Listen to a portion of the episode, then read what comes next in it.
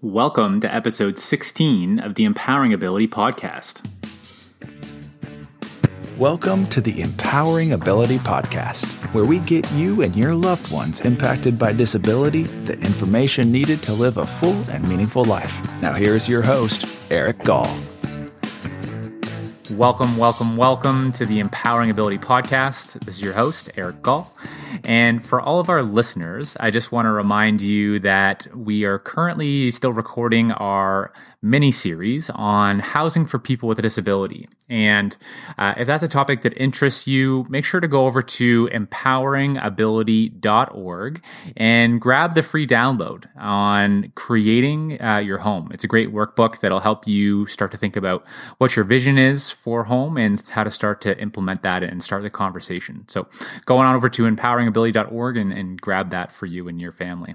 So, this week is part two of our six part mini series on housing for people with a disability. And uh, I'm excited to have on our show today guest Ron Pruessen. And Ron is the father to his 40 year old daughter, Caroline. And Ron and his family have been on uh, Caroline's 40 year journey uh, with the developmental and physical uh, disabilities. And they've had many challenges and had many successes over the years. And uh, Ron and his wife have been involved for about two decades now uh, in advocacy for people with disabilities and have really worked to improve programs and services in Ontario, Canada. And in Ron's case, he's really been involved with a grass, grassroots family group uh, called Opportunities Mississauga. Uh, as well, he has uh, membership in the Ontario Government's Developmental Services Partnership Table. And most recently, over the last two, two and a half years, Ron has been the chair of the Developmental Services Housing Task Force. And today on the, the podcast, Ron shares a lot of the learnings that he's had uh, as a parent, wearing several different hats uh, throughout kind of his last 20, two decades of advocacy. And he really gives that perspective, uh, his own personal perspective, perspective of his, uh, a parent, which I think you're really going to enjoy. Uh, but he shares those great lessons that he's learned. Uh, and we have a great conversation on uh, partnerships. So private and public partnerships and uh, just some, some key messages, ideas that families should really consider around looking at housing. And we talk about it's not just housing. So I think you're going to really enjoy this podcast. And here's Ron. Ron, welcome to the show. Happy to have you on today. Thank you. Glad to be here. Yeah, perfect. So we've been playing tag a little bit as you've been traveling around, and uh, I'm grateful that we're able to to nail down a date and, and get together to talk about housing here on, on episode two of our, our mini series on housing for people with disabilities. So um, this is something that uh, you're involved with on a couple of different levels. So uh, maybe you could show, share with our uh, with our listeners today um, a little bit about yourself and, and, the things that you're involved in. Okay, sure. I, the starting point certainly is uh, is uh, my uh, you know, my being the parent of a uh, of a, an adult child with developmental disabilities. Caroline, who is now 40 years old, um, is our youngest uh, child. We have three uh, three kids altogether. Caroline, the, the youngest, has had mm, you know health uh, health and social challenges for her whole life, uh, and uh, so we we've lived live the life of, uh, of, of, you know, what it's like to, uh, to, to be uh, a person with developmental disabilities or the parent of or a sibling of uh, someone with developmental uh, disabilities. And that kind of led us into, uh, led her mom, Alice, and, and I into all kinds of activities, which is bound to happen for the, the parents of someone with, with disabilities. Um, particularly after Caroline left school, uh, at 21, you know, we started to experience the, the, kind of the black hole that was often out there in terms of uh, supports and services and opportunities. School years were great in all kinds of ways, and then the swing of the pendulum to the other end of the spectrum. Virtually nothing in Mississauga, where we live there were literally, literally no uh, programs, day programs for um, people over 21 with developmental uh, disabilities, uh, much less any serious opportunities for um, uh, housing, you know, uh, you know, independent um, uh, housing opportunities for those people. So we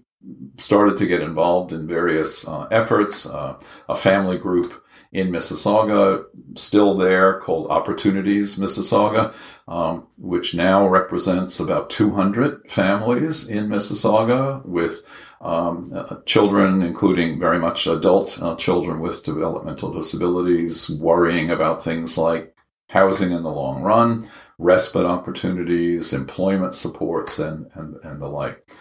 That for me wound up leading to a couple of other things. Um, our organization was asked to uh, uh, to send a representative to the Ministry of Community and Social Services, the provincial government uh, agency here, uh, has something called the Partnership Table, which meets quarterly, brings in people from around the province, agencies, as well as family representatives to talk about what's needed in the way of supports for people with developmental disabilities.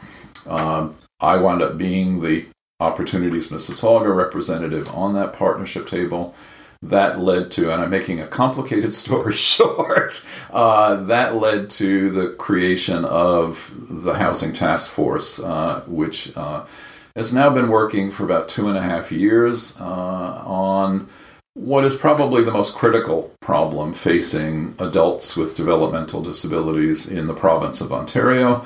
Though it's a problem shared in many other uh, areas, many US states, many provinces in Canada as, as well um, trying to come up with recommendations and solutions to uh, a, really crisis situation. There are something between 12 and 17,000 people in the province of Ontario alone waiting for housing uh, opportunities uh, so that they could live more independent lives, move out of the family home in a way that's going to be sustainable uh, as their uh, as uh, particularly parents uh, age and become and it becomes more difficult for them to provide the uh, the supports that the adult child requires. So I've been working on the housing task force, uh, chairing it technically. Um, uh, for the last two and a half years, and that's been a really important experience for our family, for me personally. Um, and I, but but I ultimately come back to the fact that I'm I'm a father in this situation, and, and really what I would want to talk about today is mostly that uh, experience, what what it's meant even the housing task force, what that's meant for me um, in terms of a learning uh, experience. Um, the Housing Task Force is an arm's length group. It uh, it was created by the government, but it it's not part of the government. It's not um, it, it it isn't controlled by the government, and it, about 18, 20 individuals with very diverse backgrounds, lots of different ideas and perspectives on things. So I don't want to personally speak for the Housing Task Force at this point because there'd be all kinds of ideas that I wouldn't necessarily be able to articulate as well as other people would. But as a parent who's had some intensive work with the Housing Task Force, uh, if there are things that I can share that might be helpful, great. I'm happy to do that. Yeah, perfect. And excited to have you sharing your personal views today and uh, getting into a bit of a more in depth conversation. So, good. I thank you for that. Sure. And for our listeners that aren't in the Toronto uh, area, um, Mississauga is just located uh, just west of Toronto in Ontario, Canada. Um, so, Ron, with your involvement with um, with your daughter and with the housing task force, what are actually, you know what? If we could, if I could retract that question, we'll go back to it. Um, could you explain to our listeners a little bit more about the Housing Task Force project? Sure. The primary emphasis has, has been, and this the creation of the Housing Task Force was actually the recommendation of this partnership table group I mentioned uh, a, a, a, little earlier. The that meets quarterly with ministry rep- government representatives to talk about needs and what what should be done or what could be done uh, to help address some of the problems that people with developmental disabilities are facing. Uh, we recommended a focused attention on what had become a particularly critical issue, uh, long neglected, uh, that seemed to be growing worse. The waiting list uh, of people uh, needing, wanting housing opportunities uh, beyond the family home was growing longer rather than shorter. So we thought it was time for a really intense, focused effort um, and one that would involve people from various backgrounds, agencies that were used to uh, to working with the developmental um, disability sector, the individuals needing support, the families and relatives uh, of, of individuals needing uh, support. And so the Housing Task Force was created, and with a particular emphasis on coming up with creative solutions. We knew what the government was doing. Everybody knew what the government was doing there was a sense that A, it wasn't doing enough uh, since the waiting lists were growing longer, and B, that it wasn't necessarily being creative uh, enough. It wasn't looking, in a sense, outside the box uh, for ideas that might allow quicker progress uh, on addressing the critical needs that were being uh, experienced. So the real emphasis in the Housing Task Force has been on innovative uh, ideas. Doesn't for me personally, that doesn't involve criticism of what the government was doing. Uh, it just uh, it wasn't a negative judgment on things like group homes, for instance, or on what in the province of Ontario at least is called supported independent living arrangements, where an individual had a degree of support, not necessarily 24 uh, 7 support. No critical judgment on those, but the judgment was it wasn't enough, that you needed to think more creatively about uh, what could be done. So that's become the real focus of the Housing Task Force. And over the space of the last two and a half years, we went through a complicated but, but really valuable process of asking the wider community, people around Ontario, for ideas, for proposals specifically let's try this, let's try that. Um, wound up with more than 200 proposals coming in. Unfortunately, although we had some money to work with, and this is that was a real plus as far as the government response is and concerned. how much, how much money? We had what turned out to be $3 million of what in official government speak is called uh, annualized funding. It wasn't just $3 million once and spend it and then that's it. It was $3 million available to support a variety of pilot projects, creative, innovative pilot projects, with the commitment that the individuals who would be supported in those pilot projects would go on receiving support.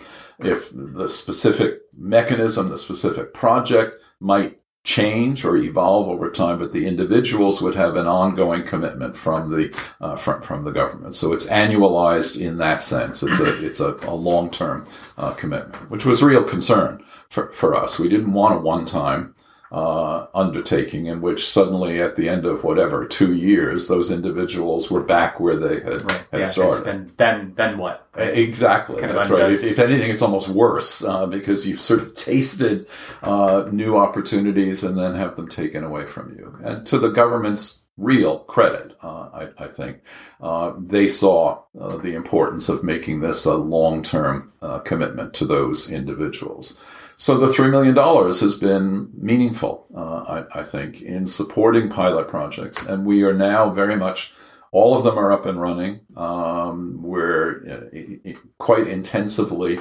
trying to figure out what's working, what's not working, what's working in unexpected ways, what are the, uh, what are the problems that have arisen in launching a project and maintaining a project um, to, to kind of learn more about creative ways of addressing uh, the, the, the, problems that are clearly out there. Right. And so out of those 200 proposals, how many projects were put uh, into place? Good point. I thought I, I, had meant to mention that 18 altogether. There were two rounds in the submission of proposals.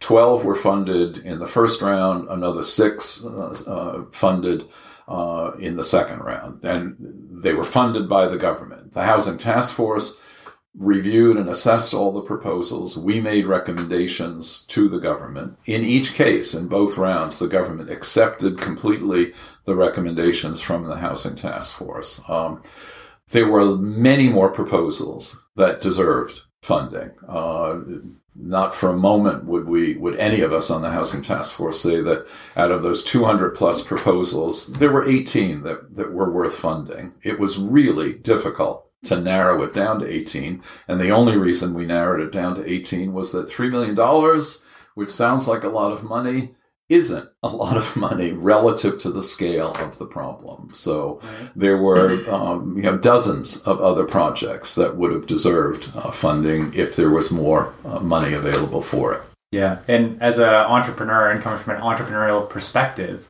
um, I actually love the approach that the government has taken with with this uh, housing task force.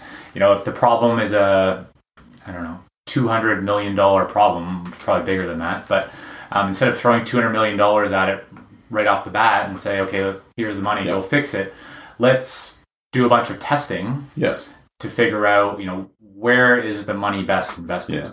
And it sounds like you're going through that process of the evaluating, you know, exactly where the successes are and and what are we learning. Yeah, I agree. I don't think any of us would have been unhappy with being given two hundred million dollars yeah. right off the bat. Yeah, that was never likely to be in the uh, in in the cards. Uh, and and there really is a logic to uh, to you know taking this a step at a time to being to being able to say that there's actual movement here uh, and let's let's see what we can learn uh, from it and one of the things that the housing task force had in mind in reviewing all of the proposals is we wanted a variety of pilot projects. Uh, we wanted to see different ways of, of addressing uh, the, the, the issues uh, so that we could you know we could test on multiple fronts simultaneously here. And yes, that's exactly the process we're going through. So that one of our key jobs currently and for the year ahead uh, is some pretty intensive relationships with the pilot projects. Uh, keep investigating, uh, you know, what's going on, how is it going, what are you finding that's working, what's really satisfying. Are there problems that you didn't anticipate that you're running into? Those are all really important learning experiences for the projects, but for the housing task force so that we can then say to the government, okay, here's, here's what we've learned, you know, and, you know, there's fine tuning required and or duplication, replication is, is, is the word that, that is often used in government circles. It's like these particular approaches really should be replicated elsewhere in the province because they've proven their worth, they've proven their value. Mm-hmm. Mm-hmm. So for the mothers and the fathers and the brothers and the sisters and the sons and the daughters listening to this podcast. Um, can you share, Ron, some of the learnings that you've had being involved with, you know, your own family, your daughter, and with uh, the housing task force for the past two two and a half years? Sure. Um, and it's a complicated mix. Uh, there, there's been a lot of learning. Uh, there's also been a lot of frustration. I will freely ad- ad- admit, and and the government hears this regularly from those of us on the housing uh, task force as as well. There's no question, uh, in in my mind, for instance, on the frustration front, that not enough is being done. Uh, enormous appreciation for the three million dollars of funding that we had made available uh, to us, uh, but also a, a, clear realization that a, a, great deal more money uh, is is going to be uh, required to to seriously address what is a crisis situation for many families where people have been waiting 15, 20, even 25 years uh, for housing uh, programs. We're we're barely scratching the surface of that uh, kind of problem with the work of the housing task force. It's much better than virtually anything that's been done in the last 20 years by the provincial government in Ontario, and it really deserves credit uh, for, for, for what's been done. But so much more uh, need, needs to be done. Uh, so the frustration continues. But flip side of the coin is there's also been some very impressive uh, experiences. I think uh, valuable experiences. Uh, on one hand, it's been great to have confirmation of what I think many of us, particularly from families involved with uh, with with these issues for a long time, uh, confirmation of what we thought was going to be the case, and that is people have great ideas out there uh, that have not fit in with the usual government cookie cutter uh, approach. It's not as if the government wasn't doing anything. They had a very limited menu of things that they were doing. Um, and uh, we've long felt uh, at the grassroots level that there were really good ideas that weren't being tapped, that weren't being funded, that weren't being encouraged. And particularly the process of, um, of asking for proposals proved that we were right. There are wonderful ideas uh, out there. And the fact that we would feel that far more than 18 proposals deserve funding is, is a demonstration of, of that. Um, the other thing that's, that's emerged is, is some appreciation, I think, as a learning experience, certainly for me, but I think many of the people on the Housing Task Force would say this, many other people would say it. Um, that the variety of ideas is is enormous. That uh, that you know, people have uh, been extremely creative in imagining a future uh, that is different from the one that they live in at this moment, or that their son or daughter lives in at this moment and that their sons and daughters, in fact, have been really good at imagining futures as well.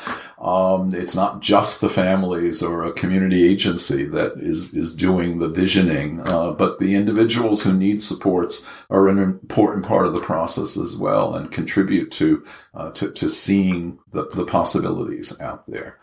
Um, for me, for instance, the most significant probably the most significant example of the creativity and the variety is the emphasis on building partnerships within your community. For many of us, and I, and this was absolutely true for me uh, and and my family as well. I think the assumption for many years was, okay, this is a government responsibility. You've got it's the equivalent of saying, you know, people need health care, uh, which is provincially funded in the province of, of Ontario. It's a government program. We expect the government to do this. It's the equivalent of, of what we do for senior citizens that, you know, the government plays an important role in providing pensions and providing, um, you know, support for housing opportunities for senior citizens and the like.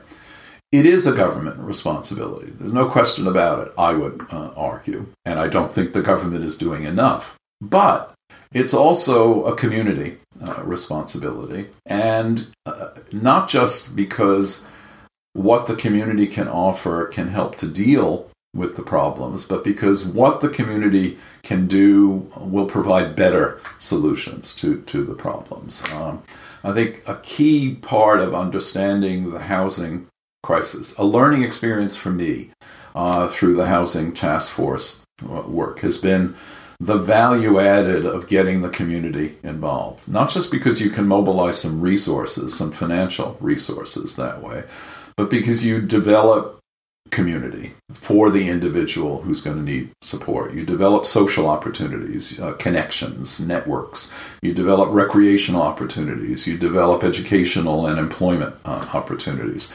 And that's incredibly important. At the end of the day, the house itself, whether it's an apartment or a room uh, in a group home or a, a townhouse uh, or a, a whatever, a condominium, it's an important part. It's a crucial part of someone's life experience.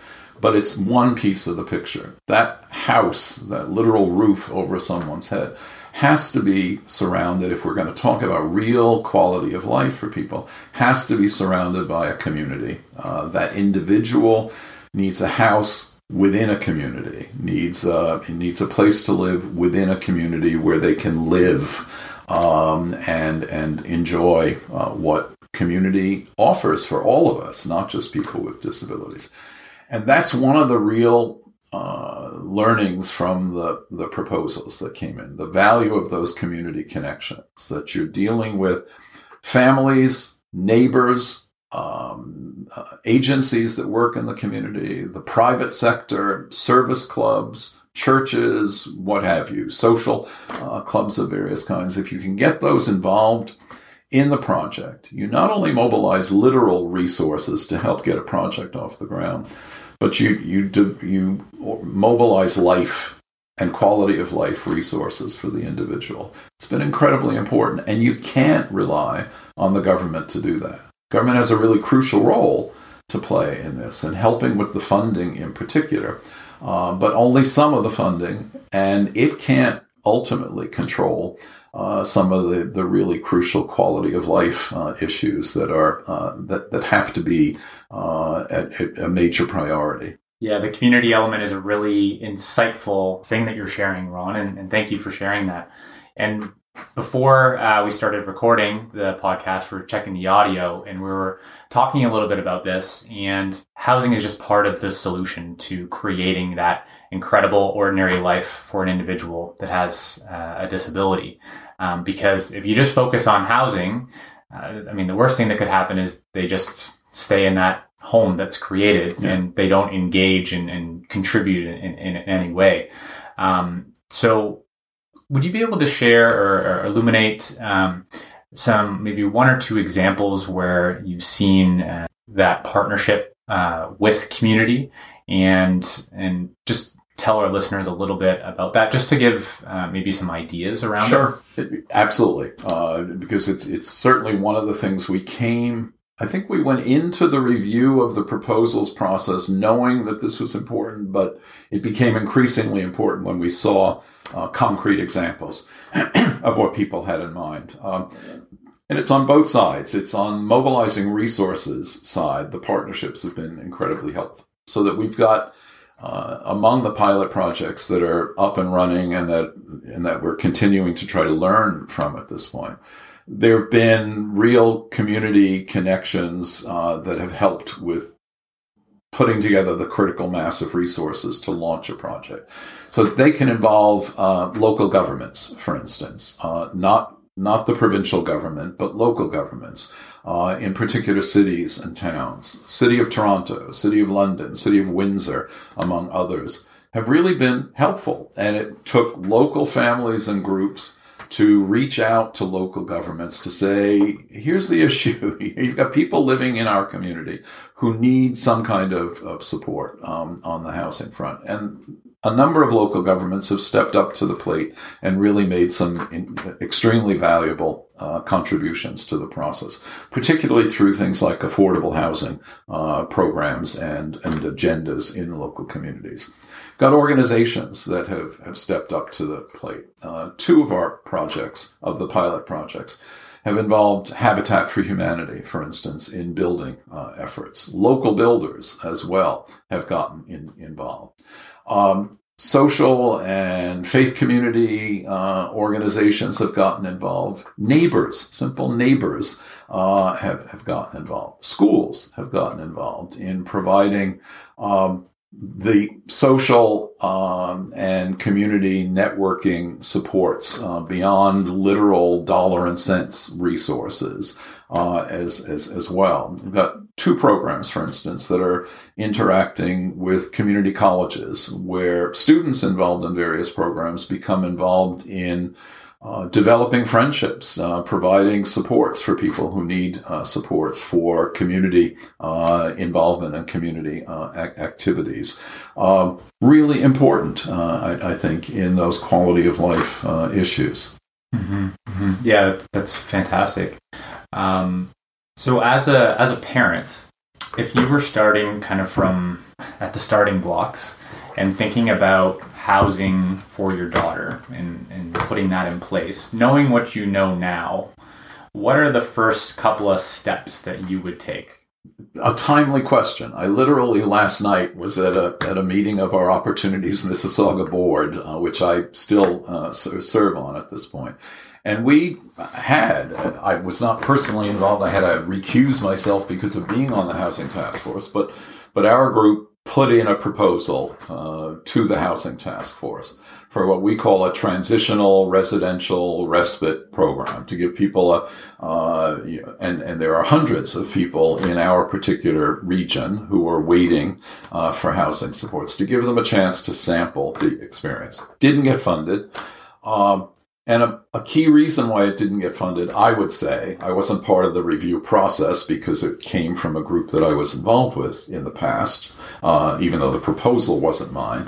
Um, a key problem was that we hadn't developed the community partnerships that would supplement anything that the government might be expected to do. At the end of the day, what we were basically saying in a very old fashioned, very understandable, but ultimately uh, unrealistic way was government needs to put X number of dollars uh, in into this in order to make this possible.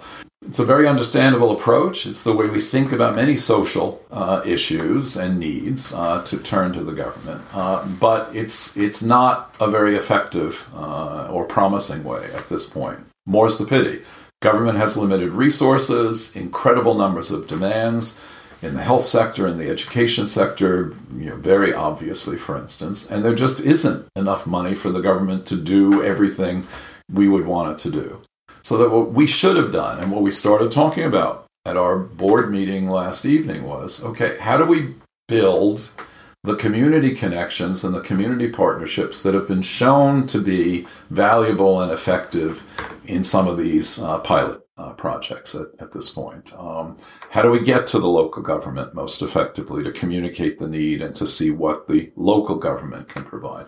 How do we get to service clubs, faith communities? How do we get to uh, something like Habitat for Humanity in our particular area to, to, to be involved? Are there ways in which a local college uh, could be involved, where where people are in fact being trained in programs to provide um, uh, you know, future support workers in the developmental services sector.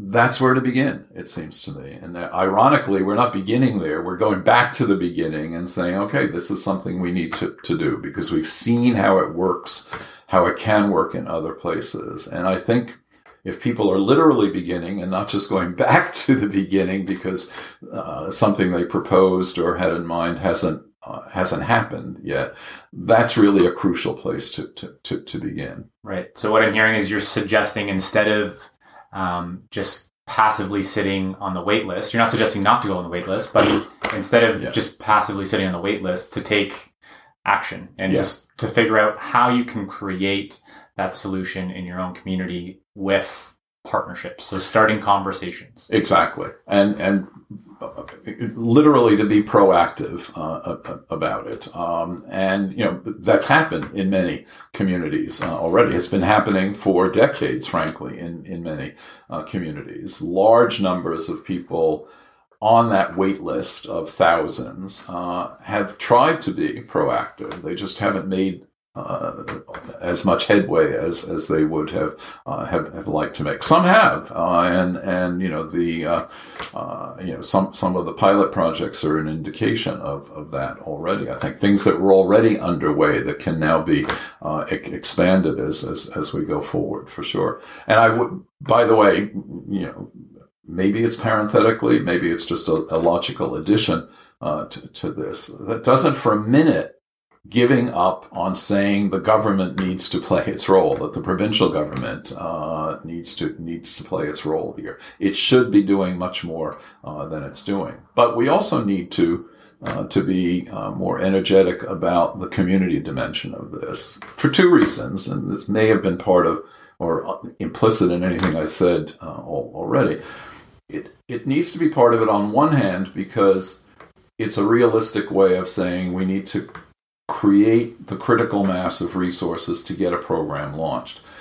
But the second thing that I come more and more to appreciate uh, because of work on the Housing Task Force and with these pilot projects is that it needs to be part of it because the project is going to be better because of that. It may not only be possible because you can mobilize resources, but what you create is going to be better because of the community connections. They're going to, I keep coming back to this phrase but it's of central importance to me. It's going to promise a greater quality of life for the individual who may be supported in, in a program that does get created. Mm-hmm. And is there a, specific point in time in um, in individuals that has a disability, a point in time in their life where you should start thinking about um, this? Really, I, I almost looked at it as lifestyle design. So housing being a part of that but you know what are what's that individual going to be doing with their time and you know how are they going to contribute and you know what are their gifts all those types of things. Yeah. Um, so i see all those things together but i'm interested to hear your perspective. Is there a, a point in time where in an individual's life you need to start it's most beneficial to start thinking about these things and doing some planning and? I'm tempted to say before their first birthday uh, to, to, to, be more realistic uh, in terms of, of, i guess my looking back over my own life experience knowing many uh, individuals and families uh, where there's a, a, child young or adult child with developmental disabilities uh, probably no later than their early teenage years to, to think about because uh, you'll know that person really well by that point. The siblings, the parents, uh, the extended family will know that person uh, well. And I like the way you put it. You'll you'll know what their needs are, but you'll also know what their talents uh, mm-hmm. are, what they may be able to contribute. Um, and at that point, you know, you need. I think it's a valuable point to start thinking about designing a life uh, for, for that individual involving that individual as much as possible in the design uh, go, going forward. It's a long process. I don't see, unfortunately, any shortcuts coming in the in the future uh, here. I think I may have mentioned earlier that you know the, when when Caroline was 16, um, you know we put her technically on the wait list because our local community living organization uh, thought that made sense. Uh, they knew perfectly well we didn't want to envision her leaving the you know the family home at that particular point, but they said it's probably going to take ten years for something to to develop. And we thought, okay, mid late twenties for Caroline, that you know maybe that makes sense in terms of of a greater degree of independence uh, for mom and dad and her older brother and older sister at that point. Well, you know 22 years later, we were still waiting for an opportunity to to uh, e- emerge, and that is unfortunately not even remotely an unusual experience. Certainly in the province of Ontario, there are large numbers of parents who are now in their 70s and 80s who still have full time responsibility for an adult uh, child with developmental disabilities, and they are waiting uh, short of a serious health crisis for the family, um, they are uh, they are waiting and will continue to wait because the progress is so slow at this point. So, the earlier, really, the the better. Mm-hmm. And this question is going back to a little bit further in our conversation. And you were talking a little bit about the the role the government plays and responsibility that they have and where more is needed. And you mentioned, um, you know, maybe one thing that they're doing well, but um, often I find that the government is is beat up on. I'm curious, from your perspective, what's the government doing well in this situation? I, I think it's it's saying the right things. Um, there's been a quite long term now emphasis under the present government on what's called the transformation of, uh, of the developmental services uh, sector and the programs that the government is providing. Uh, realiz- a clear realization, no hiding uh, the, the fact that there are some crisis situations out there. Housing being one of them, but it's not the only one. Serious problems involving respite uh, for family uh, caregivers, for, for, for, instance. Some serious problems in terms of employment opportunities and educational opportunities for people with developmental disabilities. So they've admitted the problem. Uh, they earlier on, more than 10 years ago now, made a wonderful initiative to close some of the large traditional institutions where thousands of uh, Ontarians with developmental disabilities were really warehoused in, in a terrible, tragic uh, way. It was a superb initiative going back to the 1990s at this point the, the literal actual movement and action since then has been not keeping pace with the rhetoric about the need for, for the transformation. There have been some valuable investments of resources. Certainly, the current government, frankly, has done a better job than has been done for decades in the province of Ontario. But there is still this enormous gap between what's needed and what is, is being offered uh, in terms of government uh, programs to breathe the most effective life possible into the rhetoric about transformation of the system and meeting the critical needs of, uh, of uh, Ontario citizens with developmental disabilities. Um, budget resources have been flowing. Um, three years ago, a, a, new serious commitment uh, to several hundred million dollars a year being added to the budget of the Ministry of Community and Social Services, which has primary responsibility in this particular area. A new budget announced with another uh, meaningful budget addition, but I think an attempt perhaps to uh, to uh, to allow what's identified as a three or a four year budget commitment to look like it's going to do more to address and close the gap between rhetoric and performance than is actually the case. The current budget proposal, for instance, uh, from the government in Ontario is just makes very little, if any, serious progress possible on the housing uh, front at this point. The wait lists will continue to grow rather than shrink uh, at this point under the current budget proposal. It's a serious disappointment for me as a parent it's a serious disappointment, I think, for someone like myself working on the Housing Task Force, which was hoping that we'd be able to make more progress on addressing the needs at, at, at this point. So you've got some effective action, and I really appreciate it. I, I think, you know, as someone whose daughter is now 40 years old, I know that what the current government has done, uh, has been doing, is better than what was done before. But there's so much more uh, that that needs to be done, um, and and uh, I, it's it's it's both uncomfortable and and heartbreaking. Mm-hmm. Mm-hmm. And throughout the the podcast, the show today, you've shared um, many insights and great lessons with our listeners on really focusing on building community, thinking outside of the box, and, and creating and uh, forming those local partnerships um, thinking about when you just start doing this planning and thinking about creating a whole life and, and housing's just not the only component. Um, is there any other messages that you'd like to share with, with our listeners? Wow. Okay. My philosophy of life. Uh, I don't know. I, I, guess I've covered a, a, lot of what for me have been important uh, uh, insights or insights that I've gained from from the experiences, both as a parent and and and by way of, of work on the housing task force. Uh, I, I, guess the uh, uh, the only sort of, of fine tuning I'd, I'd, I'd want to do or, or might add to, to what I've said is that um, I, I don't I don't actually see any choice. Frustrations aside, even though even though I would like to see much more being done that is being done. Uh, I don't personally wind up ever feeling comfortable with the thought of just throwing my hands up and saying it, it, it is what it is, uh, and you know, and and laying down and go to sleep or or what have you.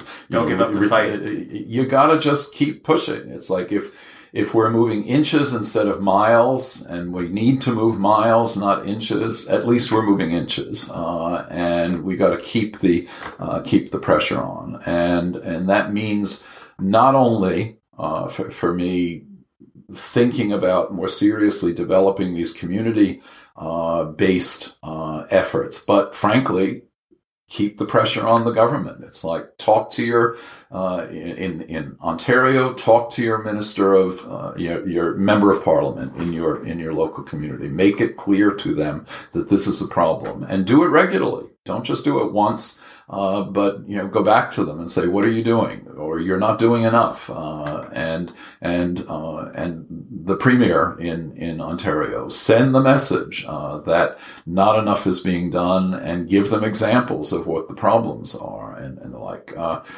it's profoundly frustrating, but I think the only thing worse than suffering through the profound frustration would be giving up. Mm-hmm. I like I like that message on sharing that lived experience with those uh, yeah. people in, in power in positions of power yeah. to help them understand and empathize what people are, are living. Yeah.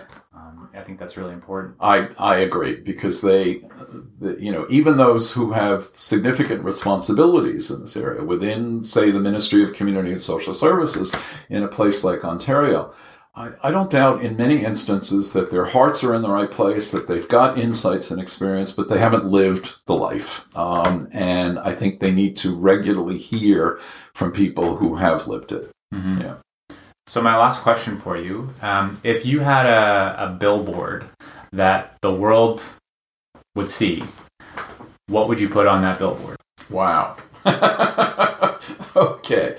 Um, I don't know. It would probably, with with respect to things like uh, the, the the needs and and uh, opportunities for people with developmental disabilities, it would probably be something like pay attention and do something, uh, and and that would be to individuals, to families, to communities, to the government as well. Pay attention and do something. Uh, if I had a second billboard, and and I and I probably need a whole bunch of them, but uh, I'll stop at two. Okay. A second billboard would would be, um, you know, people with developmental disabilities are not just people in need; they are people who have something to contribute, um, and that. From a community perspective, it's not just that you have a sort of social and ethical responsibility or opportunity as a community, but you have the prospect of somebody who's going to contribute themselves to the life and the quality of life in your community. Yeah, very well said. Um, I couldn't agree more. So, Ron, it's been a pleasure to uh, be able to interview you today. Thank you so much for your time. And uh, I know that our listeners are going to appreciate uh, your words today. So, thank you very much. Thanks very much. It's been, it's been a pleasure to do it. A big thank you to Ron Pruessen for coming on the podcast today and sharing his insights and learning that he's had in his past two decades of advocacy uh, and as a father uh, of a daughter with a, a developmental disability. Uh, I also want to give a huge shout out to all the folks that have been involved with the Housing Task Force, uh, the projects, and, and, and, all the folks that have submitted the 200 proposals. And it really goes to, to Ron's uh, quote of pay attention and do something. So thank you to all you folks who are paying attention and are doing something. And this also includes the um, government of Ontario, the provincial government, and their participation in this uh, program uh, with the Housing Task Force and putting up the $3 million of annualized funding. I agree that there's more to be done, but this is a step in the right direction. So thank you. If housing is something that you're working on, uh, feel free to go to the website and get the free download on creating your home. So, there's this great workbook that's going to help guide you through creating your vision and starting to implement your vision for what your home looks like. So, go on over to the website, it's empoweringability.org, and I think you'll get a lot of value out of that. I'd like to thank all of our listeners that have left us a review on iTunes. Your reviews help me understand what I'm doing well, what I can improve on on the podcast, what you want to hear. So it's great feedback that you're providing. So please continue to do so. Also, by leaving a five star review, it helps other people find the podcast. So thanks so much for those reviews and keep them coming. Next week on the podcast, I share some bonus audio from episode one with Keenan Wellar, the co founder and co leader of Live Work Play in Ottawa. And in that bonus audio, I ask Keenan, what's the question that you get asked most often by families. And Keenan shares his answer to that. It's all around housing, and Keenan shares his approach and what works or what has worked with his experience with helping people to, to find housing and to, to create home. So I think you're really going to enjoy that. We also uh, brings in uh, the topic of social capital and building relationships. So uh, it's a great uh, piece of the interview, which I think you're really going to enjoy. So thanks for listening today and looking forward to connecting with you next week. Thanks for listening to today's podcast. Visit us at empoweringability.org for more podcasts and resources to help you and your loved ones impacted by disability build a full and meaningful life.